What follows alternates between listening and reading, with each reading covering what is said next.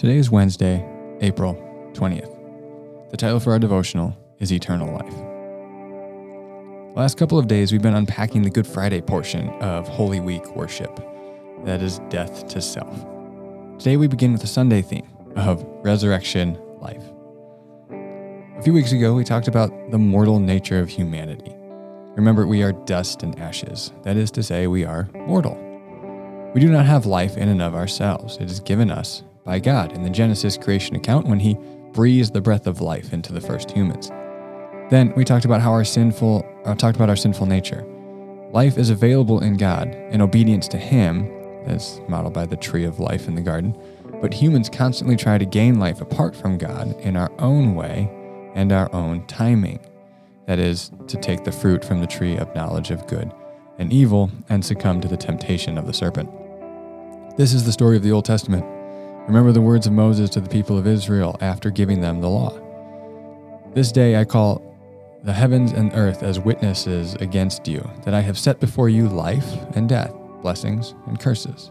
Now choose life, so that you and your children may live, and that you may love the Lord your God. Listen to his voice and hold fast to him.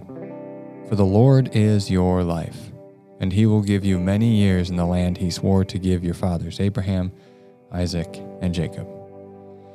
Now, as Paul argues, it was always by faith that humans were made righteous. You can see that argument in Romans 4. But the people of Israel primarily viewed their righteousness as obedience to the law. In Jesus, God did something new and far more glorious.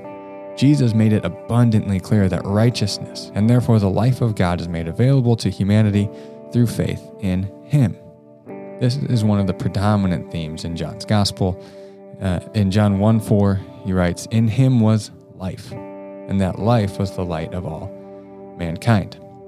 Much of the rest of John's gospel is revealing this to be the case. So I just want to read through a number of passages that indicate the life, the eternal life that is available in Jesus. And many of these passages indicate again that it is by faith, believing in him, that we gain this eternal life.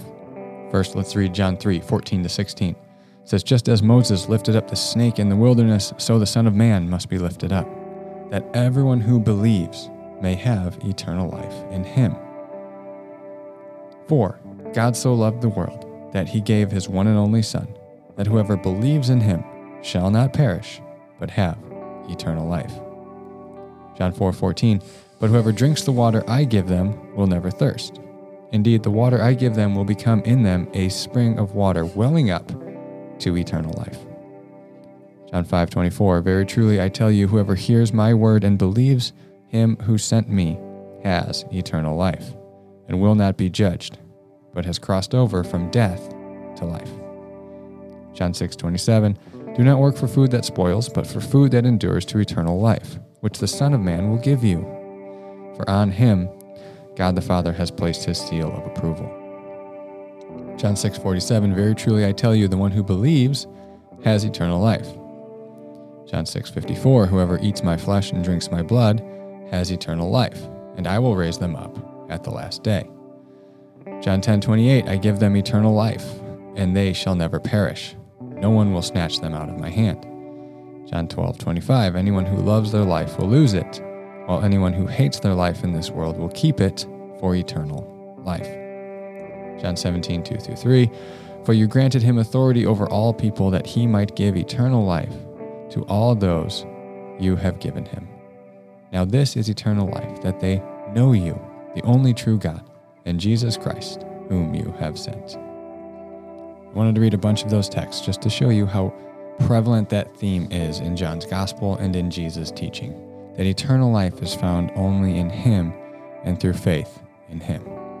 And ultimately, the resurrection of Jesus proves these words to be true that he alone possesses eternal life in himself and gives it freely to those who believe in him.